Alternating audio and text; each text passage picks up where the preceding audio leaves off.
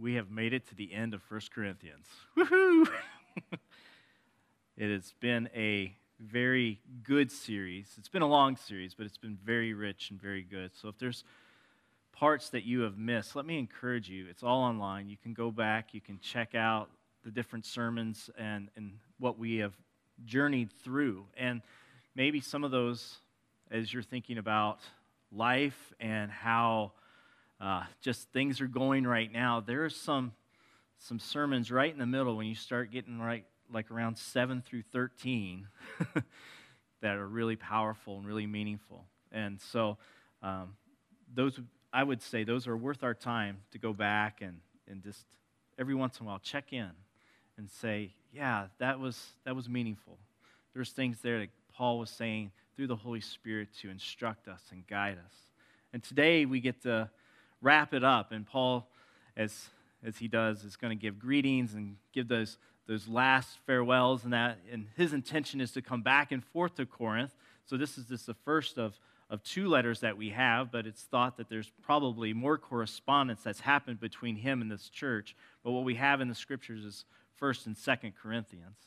So he's he's in the middle of a relationship with them. Just as God's in the middle of a relationship with us. He's speaking to us, He's talking to us, He's, he's calling us to walk with Him. So we get to see this uh, final wrap up today of 1 Corinthians chapter 16. Now, I'm not going to read the whole chapter, uh, I'm going to just read uh, the ending here, and then we'll walk through the, the chapter section by section. So, this is what it says The churches of Asia send you greetings. Aquila and Priscilla, together with the church in their house, send you hearty greetings in the Lord. All the brothers send you greetings. Greet one another with a holy kiss. I, Paul, write this greeting with my own hand. If anyone has no love for the Lord, let him be accursed. Our Lord, come. The grace of the Lord Jesus be with you. My love be with you all in Christ Jesus. Amen. I was recently sitting with uh, one of the guys from church, and, and we were discussing what was going on in our lives. We, it was our 3D group time. And we spent a lot of time talking about the, the bigger issues uh, and how we should respond to our respective situations. And, and then when we were done and we're about ready to leave, uh, as, as often, he asked, Well, is there anything else? Anything else I can pray for before we go? Now, at this point, and this happens usually every week, at this point, we've, we've done that Midwest thing where we've said goodbye a couple of times. We picked up our phone and checked the time, you know, several times to see, you know, how late we are, you know, and how upset our wives will probably be. um, but still, we managed to talk for probably another five, ten minutes.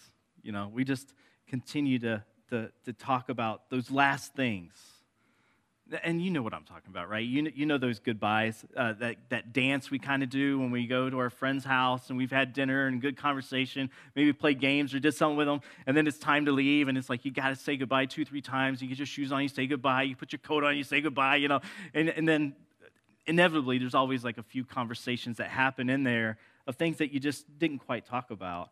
Well, that's chapter 16. that's the feel of it.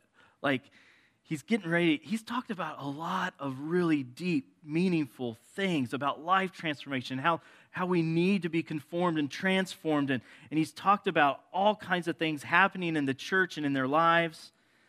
And he's ready to wrap up, and yet he still has a few more exhortations that he wants to give. So look at verses 1 through 4.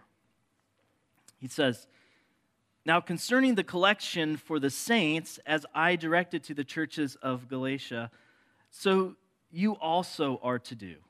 On the first day of each every week, each of you is to put something aside and store it up as he may prosper, so that there will be no collecting when I come. And when I arrive, I will send those whom you accredit by letter to carry your gift to Jerusalem, if it seems advisable that I should go also they will accompany me. Now, now Paul is concerned that the Corinthians remember their brothers and sisters in Christ. and, their needs. There, there was some sort of collection that was talked about to help the church in Jerusalem, and the church in Corinth was going to help. So Paul makes sure that they're able to maximize their help that they could give by, by planning ahead. He wants them to, to really consider what they will give and to plan on what they will give and not just haphazardly give. We should all be giving, but he, he wants them to really consider it. The Jerusalem church, it uh, grew rapidly at the day of Pentecost. And many who had traveled to Jerusalem and came to Christ, as well as others who were already in the city, uh, they all stayed together. They, they formed that first congregation, that first church. And there became a great need there in Jerusalem. And, and so this is what they're helping with. They're helping with the needs there. They're helping with the widows that are talked about in Acts. They're helping with orphans. They're helping with those who stayed and are trying to find a new life in Jerusalem. They've traveled from outside the city. They've planted themselves there because they wanted to be in fellowship. And so there's a great need in this church. And, and so Paul had asked others to help as they could as well in the other churches in the surrounding area. So he even mentions here that he spoke to the church in Galatia about this. Galatians uh, chapter 2, verses 9 and 10 says this It says, And when James and Cephas and John, who seemed to be pillars, perceived the grace that was given to me, they gave the right hand of fellowship to Barnabas and me that we should go to the Gentiles and they should be circumcised. Only they asked us to remember the poor, the very thing I was eager to do. So they were asked, Would you just remember us? So they were given the green light to continue in ministry. They said, But as you go, will you just remember us here? He wants them to be praying for them. They want them to remember the poor and the needy that are in Jerusalem. And he says, That's the very thing we want to do. Like, we want to remember our brothers and sisters. We want to help where we can. And so at the church in Galatia, he says, Hey, I know that we got stuff going on here, but where there's need, we should try to minister to them as well. Because they've taken care of Paul and they sent Paul to them. They're taking care of their spiritual need by sending one to them. There's a, there's a give and take that happens, there's a, a reciprocation of, of care that happens here. So, taking care of the poor and the widows, those are activities that the church has historically always done, as well as giving benevolence to those who are truly in need and supporting kingdom ministers and ministries as well. So there are passages in the scripture as we look through the scriptures that tell the church, that tell us that we are to be wise with our resources. For example, Second Thessalonians chapter 3 verses 10 through 12 That'll be up on the screen here. But Paul says in that passage that if a person refuses to work with the assumption that he's able to work, well, then he should not eat. He is, he's, he's telling the church that they should take care of those who need to be taken care of. In this passage, meaning that the church should not take care of those who would freeload off the church. That they should be put to, to service, they should be working as well in 1 uh, Timothy chapters 5 and into chapter 6, Paul exhorts the church to make sure that those who can provide for their families do so. He's saying if you can provide for your family, you should do so. You shouldn't be asking the church. But if you cannot, and it's legitimate, then the church can help. So th- that those who are asking for help are not wasting the resources of, of the king in the kingdom. He also says that in those chapters that, that those who ask for help, they should be vetted. They should be spiritually looked at. Are they living in a way that is going to squander the resources? Are they prodigally living? Are they living away from God? So if they come to the church and their lifestyle is in rebellion and it's going after the world and they say, hey, I didn't make it this month, can you help me? Paul would say, no. No. Like, repent, return, get, Get things in order. Let us help you as you walk after Christ. But we're not going to just throw this uh, money to you or give this resource to you or give this need to you so that you continue living in rebellion. So it's very clear that we're, we're wise with the resources, but we're always giving where it's, where it's right. And when help is, is given, it should be for the most basic of living. He also says here in 1 Timothy chapter 6, verse 8, he says, But if we have food and clothing with these, we will be content. As he's talking about giving in those chapters, he's saying, you know, we're, we're providing for the basic needs of one another. We're looking out for the welfare and the concern for one another. So, so with some of these principles in mind, the church is taking an offering to care for those in Jerusalem, for those who have need, legitimate need. So the word collection in this passage, he says, now concerning the collection, that word collection in this passage is logia. And in the Greek, it means an extra collection. It's, it's one that is freely given. It's not compulsory. It's not like you must do this. He's saying this collection we're taking is one that you're just giving on your own accord. It's, it's freely given. He's not making or demanding it, but he wants them to consider, he wants them to give. So, what Paul is talking about here is, is what we often call an offering. Now, an offering is different than a tithe. So, there's tithes and offering. Usually, we stick those words together and we say, Oh, have you give your tithes and offering to the church? What he's talking about here is an offering. A tithe is given as an act of worship for the work of the kingdom. It's an offering of thanksgiving back to God for his provision, for all that he's provided. You say, Lord, for what you have given to me, I give the first fruits back to you, back to the kingdom work, back to the calling that you've placed on our fellowship to provide for the needs and the services and the things that we're doing here. I give this back as an offering. It's an act of worship. The tithe is something we are commanded to do. We are commanded to give thanksgiving back to God and, and give the tithe. An offering is something that we pray about, and, and the Spirit moves, and we say, Yes, this is something that God is, is really placed on me that I should be a part of. I should give to this. And we give out of, out of the, the moving of the Spirit of what God is prompting us to give. It's not, now I need to have this from each person and a pledge, and your pledge must be a percentage of this or that, or none of that. It's, I've prayed about it, and God has told me and my family that we are going to give this. This is what we're going to do. If we think about Barnabas, he was known as the son of encouragement. His selling of land and giving that to the church in the book of Acts, that's an offering.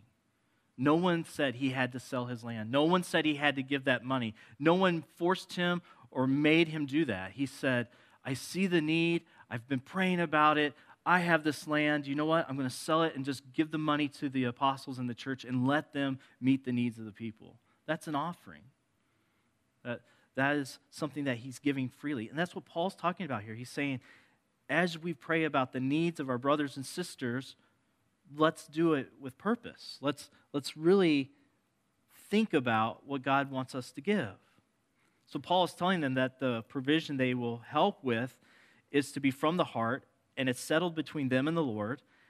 And, and, and with that, he gives a couple of guidelines as to how they collect their, their resources together. He says on the first day of their week, they, he says for them to set aside what they can and store up the provision. So Paul knows that if they plan to live sacrificially every week, it will add up to more than if they just gave at the moment Paul is there. He encourages them and he's encouraging us to plan our giving. I mean, think about what, what do you give to? What is it that the Lord has placed on you and maybe on your family to be a part of? What ministries do you feel compelled to give to? And then how do you give, as Paul's talking about, proactively and not just in the moment or, oh, yeah, I got a few bucks to throw at it. That's today. Oh, yeah, let me see what I have.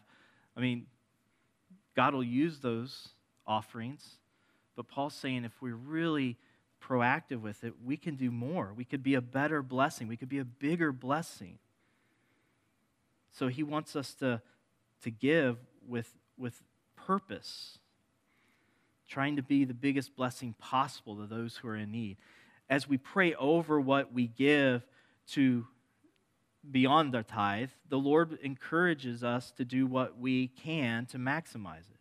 So we may very well be the answer to another person's prayer where they're saying, Lord, Give me this day my daily bread. As we're praying about, God, what would you give, have me give beyond the tithe? Like, I, I, I hear about this need for this missionary, or I hear about this ministry, or I hear about this, this person in need in our fellowship. Lord, what would you have me give? And as the Spirit speaks, and He says, Live sacrificially, and I want you to, to give this much. I want you to, to provide this need. You may be answering that prayer. So we, we pray, and we're like, The Lord provides all our needs in Christ Jesus. And we say that, that Lord's Prayer Give us this day our daily bread. Well, where do you think that comes from? It comes from his people, moved by the Spirit. He has all the resources, and yet his delight and his joy is to move those resources through your hands. So, like, we are the blessing and the answer to those prayers. And so, when we don't do it with purpose, when we're not really listening to the Spirit, we're not maximizing the blessing that God would have you to be. And Paul says, I want you to be the biggest blessing that you can, that you can just be very proud of what God has done in your life and how He has moved through you and how you were able to provide to the maximum amount to the needs of others. So He hasn't asked anybody to go destitute or without or anything. He just says, as you've prayed about it, set it aside and just store it up. He doesn't want there to be an offering when he gets there. He wants it to already have been planned. So he, he doesn't want to manipulate them. That's what he's getting at.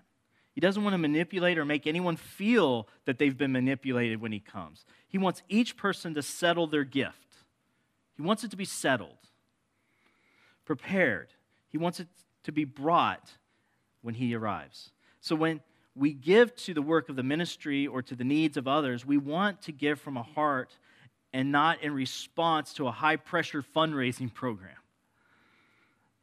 This is one of the areas that the church has often been criticized, isn't it? I mean, they feel like you walk through the doors and it becomes a fundraising time of the service. And it's like all of a sudden there's the pressure to give and the pressure on the tithe and the pressure on the offering. And, and, and they, you know, they'll, they'll do it again and again and again. And, and so outsiders look at it and they just say, uh, this isn't an act of worship. This feels like I'm being coerced. This feels like I'm being manipulated. And so they, they look at it and, and they say the church just wants the money. They're just milking the faithful. They're just taking their resources. So they would say, Why should I even consider the church? I mean, that's one of the criticisms that the world has of the church, is it not? And that's one of the reasons that we here at the bridge, what we do is we have our offering and tithe boxes on the back. We don't want to manipulate anyone, we don't want to coerce you. We want you to have it settled. So when we talk about ministries and resources that are needed in that, that's between you and the Lord to give your offering. And you give it, you know, the left hand doesn't see what the right hand's doing. You give it in secret in the box. We don't make a big deal of, of the tithe and, and say, you have to tithe. We don't want to manipulate or coerce someone in worship so that they're pretending to look righteous to their neighbor when their heart's not in the tithe or the offering. We want it to be given with the right attitude, the right heart. So, so we have set up our offering here at the bridge the way we have. Is it wrong to have an offering in the service? No. We just need to be careful that as we do it, the tithes are seen as an act of worship, and offerings are seen as something that's between the person and God, and it's settled in their heart, and we don't judge whether they give or they don't. So Paul's saying, settle this and give as God has directed you. Because he doesn't want them to feel coerced and manipulated the day he shows up and they're like, oh man, I didn't, I gotta, you know, I gotta run to the ATM and get some money real fast. So I, I, I'm not the only guy there without something to give. Like, no, I've, I've already settled it. We brought it. Paul showed up and we brought the offering that he's to take. So there's that blessing. He's like, as I get ready to sign off, he's like, hey, remember the poor? remember those outside of the church? I know we've talked for 15 chapters about you guys in the church, but remember those who are outside the fellowship. Remember those who have need. Remember those who we can be a blessing to with the resources. So, from the blessing of giving, Paul moves to an example of ministry and how ministry can be a blessing. And we can be a blessing to others in that way as well. So, verses 5 through 11. We read this I will visit you after passing through Macedonia, for I intend to pass through Macedonia. And perhaps I will stay with you or even spend the winter, so that you may help me on my journey wherever I go. For I do not want to see you now just in passing. I hope to spend some time with you, if the Lord permits.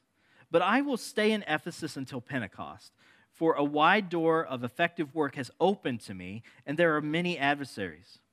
When Timothy comes, see that you put him at ease among you, for he is doing the work of the Lord as I am. So let no one despise him. Help him on his way in peace, that he may return to me, for I am expecting him with the brothers. So verses 5 and 6 talk about his travel plans. He's like, okay, here's my itinerary. I'm getting ready to, to go, and I want you to just kind of be aware of what's happening with me as they're corresponding. And he talks about his travel plans, but notice what he's hoping for in his travels. In verse 5, he wants to visit them as well as others in Macedonia. He's like, I, I will go through Macedonia, and I do want to see you. I, I, I'm going to spend time with you. For Paul, this is most likely to impart something to them, to, to, to, to better them spiritually, to, to encourage them, just as he will want to do as he talks to the, the church in Rome. Romans chapter 1, verse 11, he says this. He says, For I long to see you that I may impart to you some spiritual gift to strengthen you. That's his heart. Like when he's around people, he wants to be a blessing to them. He wants to encourage them. He wants to build them up.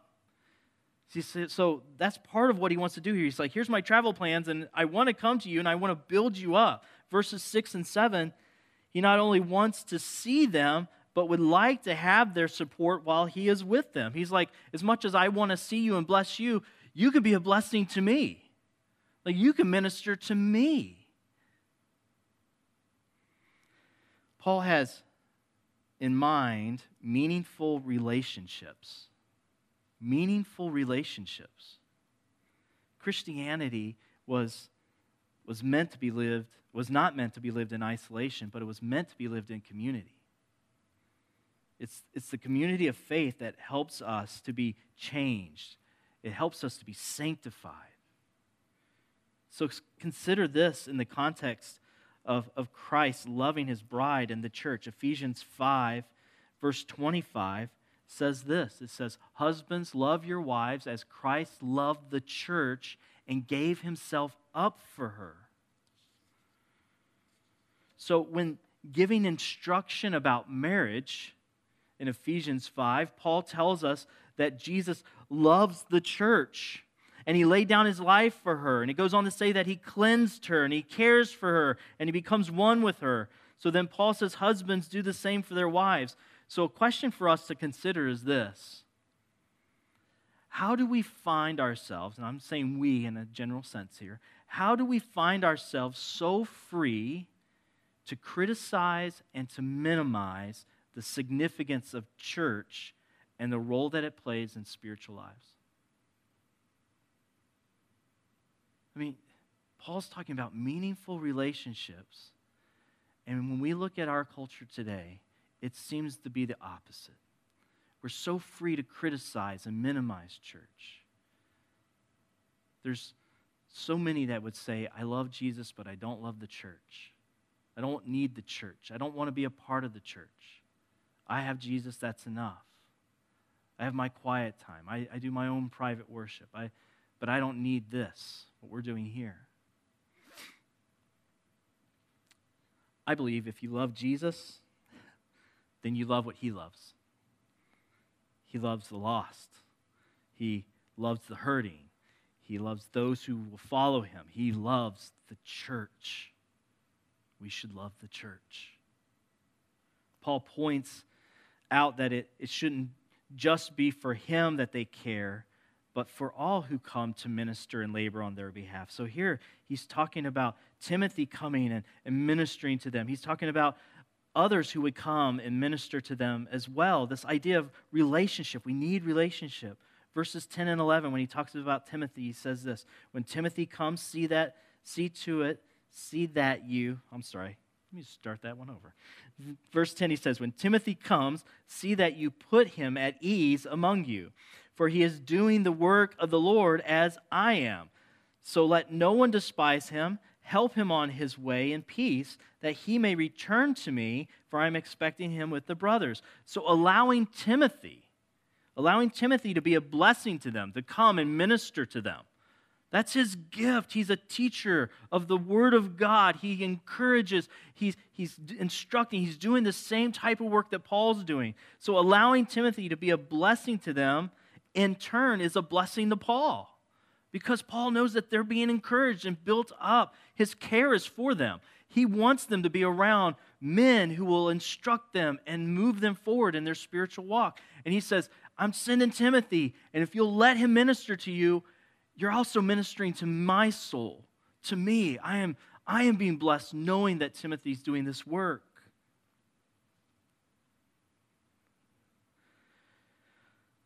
All that each of us do in serving and ministering to one another has a multiplying effect.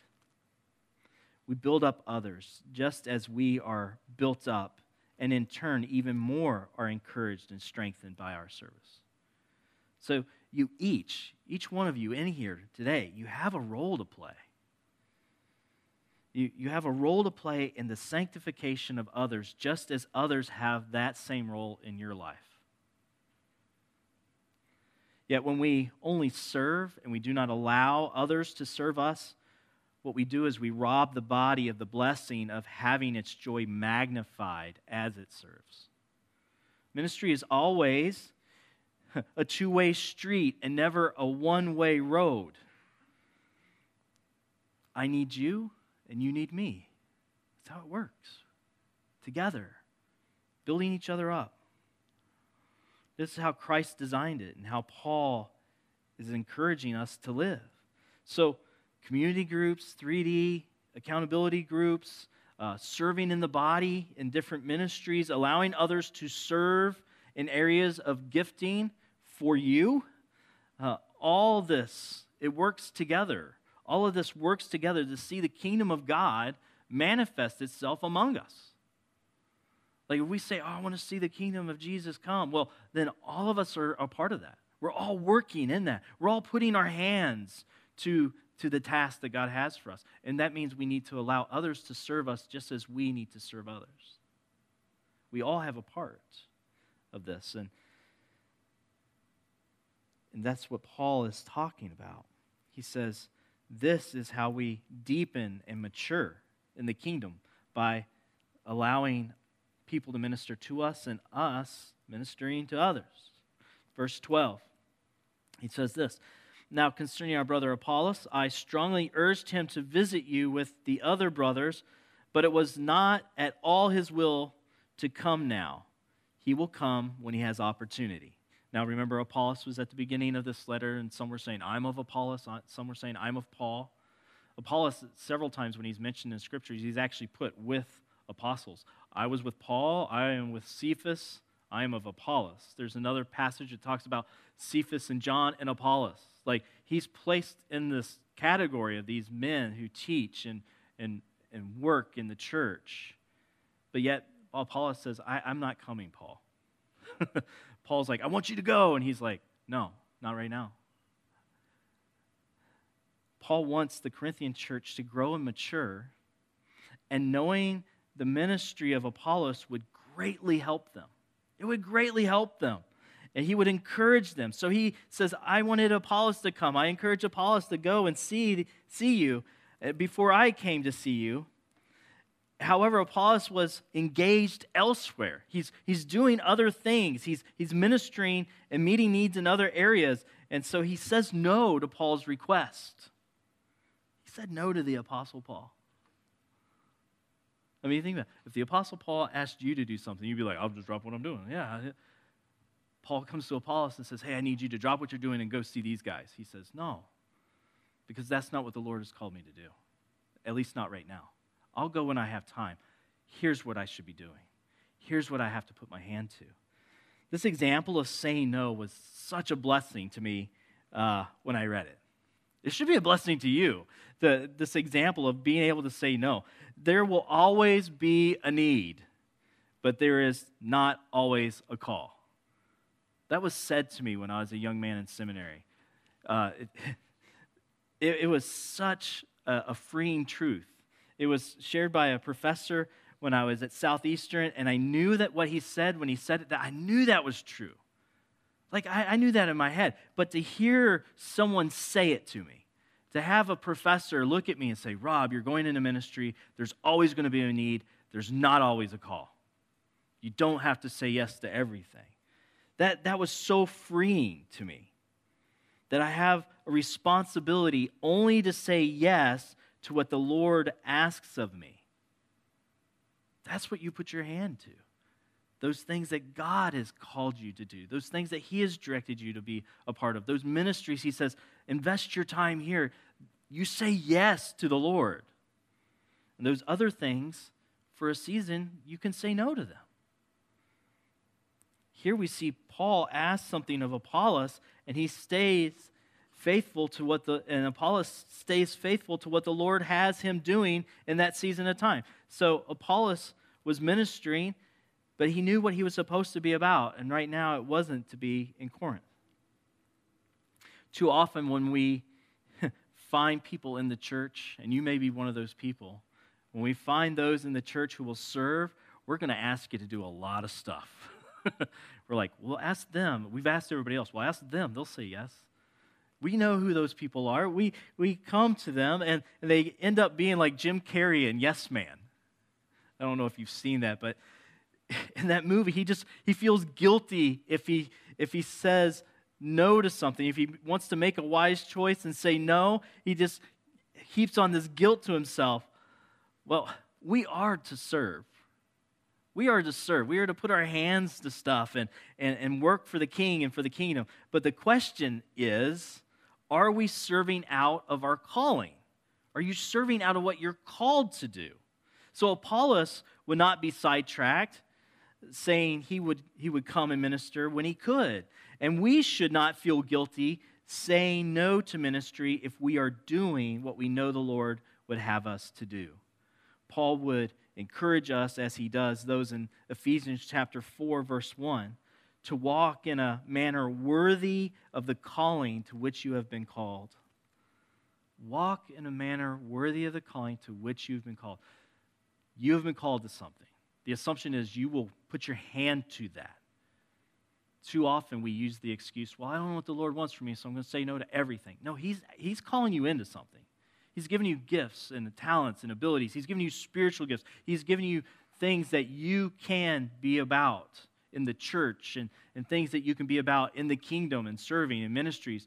And so often we don't want to say yes because that means we have to say no to other things that we want, not necessarily what the Lord wants.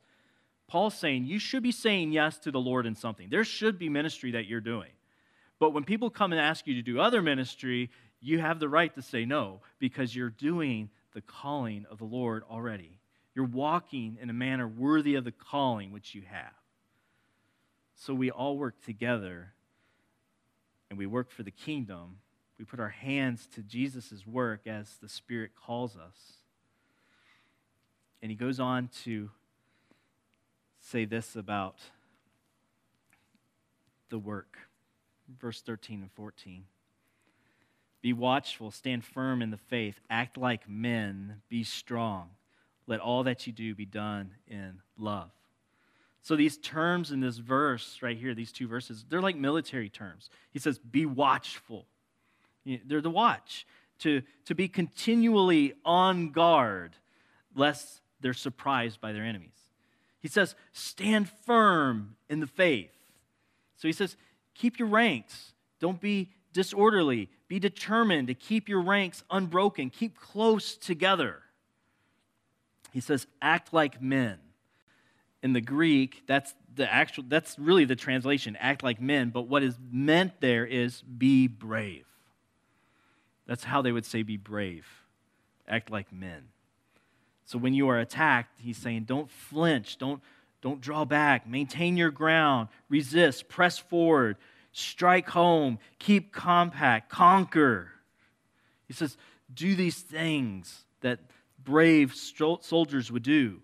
He says, Be strong. If one company or division is opposed by too great a force of the enemy, strengthen that division. Strengthen those brothers and sisters. Maintain your position. Summon up all your courage. Sustain each other. Fear not, for fear will take your nerve. That's what he's saying in these two verses. So he's saying, as you're ministering to one another and you're putting your hands to those things that God's calling you to do, you're all part of this great military team for, for Jesus. You're, you're working for the king in the kingdom. And he says, so be together. You all have your jobs. Do your jobs and, and walk in those. Be watchful. Stand firm in faith. Act like men or be brave. Be strong. So he's encouraging them in all that they do. But in all of this, he says, let all that you do be done in love. In all of this, 1 Corinthians 13, I think, kind of creeps in as he's giving that exhortation, like, go get them, guys, you know? Uh, as he's doing that, I think 1 Corinthians creeps in and he says, you know, in 1 Corinthians 13, 3, it says, if I give away all I have, and if I deliver up my body to be burned, but I have not love, I gain nothing he's saying here, he's like, if we do all these things, we act like men and we do all this for the kingdom, but we do it not out of love, we're not gaining anything. It all has to become, it all has to come from a place of love. It was, it was what Paul encouraged us in 1 Corinthians 13. So here he says, even in this kind of exhortation, it is from love. So we must wage our spiritual war from a place of love for our fellow man. We, we, we are doing this because we love others. Verses 15 to 18. He says, Now I urge you, brothers, you know that the household of Stephanas were the first converts of Achaia, and that they have devoted themselves to the service of the saints. Be subject to such as these, and to every fellow worker and laborer. I rejoice at the coming of Stephanas and Fortunatus, Fortunatus, Fortunatus. Uh, that just, just did not roll right out. And Achaeus, because they have made up for your absence. For they refreshed my spirit as well as yours. Give recognition to such people. So, even though Apollos won't come at this moment, he doesn't want them to be discouraged. He's like, I mean, they'd be like, oh, he asked Apollos to come, but he's not coming, and Paul's not going to be here till probably after everything in Ephesus taken care of. And eh, what do we do? Like, what, you know, who do we have? Even though Apollos would not be able to make it, and Paul would see them later, he doesn't want them to get distracted with, with hearing from only those who are well known. That is a danger in our culture thanks to the internet, you can find all the well known preachers and teachers out there, and you can feel like, well, our guy isn't, Rob's not an Andy Stanley. Rob's not a whatever. Like, I can find this preacher, I can find this preacher. Paul's saying, listen, you got these men in your fellowship. He's like, they come to refresh me. And you got worthy men and we have worthy men and worthy women in our fellowship who can encourage and can build us up and can strengthen us. He says, don't always be looking out for the well known ones. For those who are like, well, we, I'm of Paul, I'm of Apollos, I'm of Cephas. He's like, you, you don't need us. When we're there, we can encourage, but you have worthy people in your own fellowship who can lead you in deeper relationship with Christ. He doesn't want them to miss that. He doesn't want us to feel like, well, church isn't all that it could be. I'm just going to go on the internet and find all those things, the worship I want and the preaching I want, and that it's like we're just not that fellow. No, he says here at the bridge, you have worthy people. Don't miss the fact that there's men and women here that can that can pour into your life. Stephanas, along with, with two who are believed to be former servants of his, they took the correspondence back and forth to Paul from the church. These men had direct connection to Paul. As, as the first converts in Achaia, 1 Corinthians 1.16, it says, I did baptize also the household of Stephanas. Beyond that, I do not know whether I baptized anyone else. This guy was baptized by Paul. He has a direct relationship. Like he loves Paul. When they said, "Who's going to deliver this letter?" I'm sure he was like, "I will take it." It's like it doesn't matter. I'm going to go. I'm going to go see Paul. I will take that correspondence. And Paul is saying to them, "Look at this man and these men that have come with him." They, they're ministering to me. They're refreshing me. He says that their ministry had refreshed his spirit. And, any ministry that the church should have done but did not do to help Paul, they made up for it. They, they did everything on behalf of the church for Paul when they were there. He says they filled up what was lacking. So he wants them to see that these were men called as devoted servants to the church, to the saints. They made it their goal to serve the church as best they could. Paul says that when we see those who are living for Christ well and are loving the church, as, as these men and other fellow workers and laborers do, we should respect them. We should be subject to them. So, being subject to them means that we put ourselves in a position to learn and grow from their ministry. We, we let them serve in their giftings, and with joy, we should receive the ministry that they do because they are changing us, they're, they're helping us, they're growing us. So Paul points out that these people are among them. So while they may not have Paul there or Apollos there, they do have very good examples to follow. These people should be recognized by the church. These can be ministry leaders, Thinking of our context, they could be ministry leaders, small group teachers, those who serve in hospitality well. They could be counselors, they could be ministry workers, and so on. They are those who are walking well in their calling and doing these things that bring that example of what, what we all should be doing. He says, when you see that, you should be subject to them. You should allow them to minister and bless you.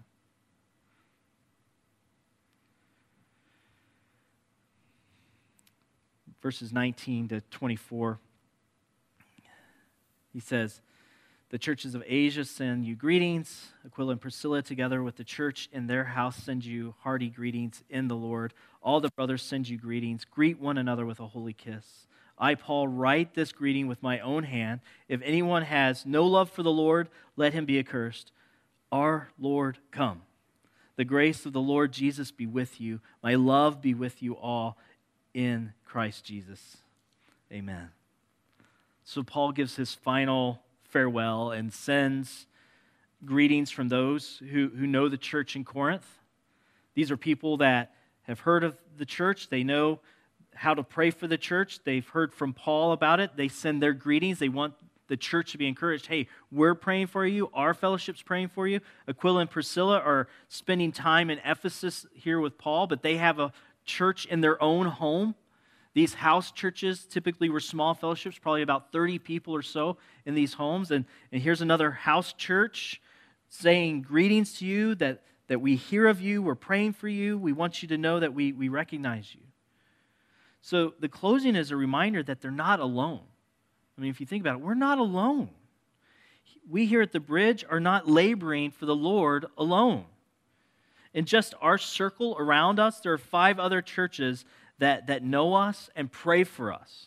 And there's probably more, but there's five in our, in our converged circles. And in that circle of converged churches, there's two that often join in times of fellowship with us, and, with, and we join in with them. I mean, I'm thinking of Faith Community in New Richmond. They know us, and we know them, and we join in in fellowship with one another. We pray for their church. They pray for our church. Those in a Baldwin, that they, they join in ministry with us at times, and we have joined with them, and we know them, and they know us. Out of the converged churches, there's, there's faith in Hudson, there's the River Church. There's, there's others around us that know us. We're not alone. And they would send greetings, and they say, Yeah, I know some of those people in your church. Yeah, send greetings to them. Tell them I'm praying for them they're not alone. That's what Paul's saying. Look, you might be in Corinth, but there's a greater thing happening here. The relationships that the church in Corinth has and the relationships that we have should encourage us. They should help us to see the bigger picture of the kingdom of God growing all around us. It should keep us humble before the Lord, knowing that we are not more or less important than any other fellowship. We should be encouraged to live and work in our community in such a way that would be an example and a blessing to those other fellowships around us. Paul loved this fellowship. When he writes to them, he makes sure to point out that it is he who is writing to them. That, that personal touch is important. That is what relationship is about right there personal touches. Personally, doing life with one another.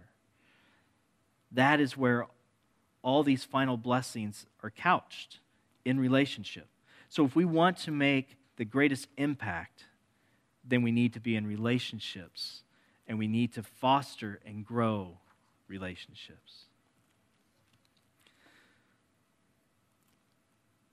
So, in just a moment, I'm going to pray and we'll take the Lord's table, and that Lord's table is built on a relationship, a relationship that you have with Christ.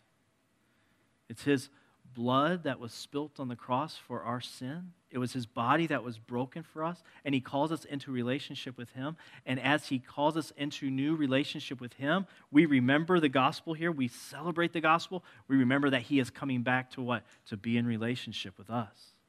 And during the waiting, he's given us one another. The church, we, we grow and we encourage each other. We, we serve one another.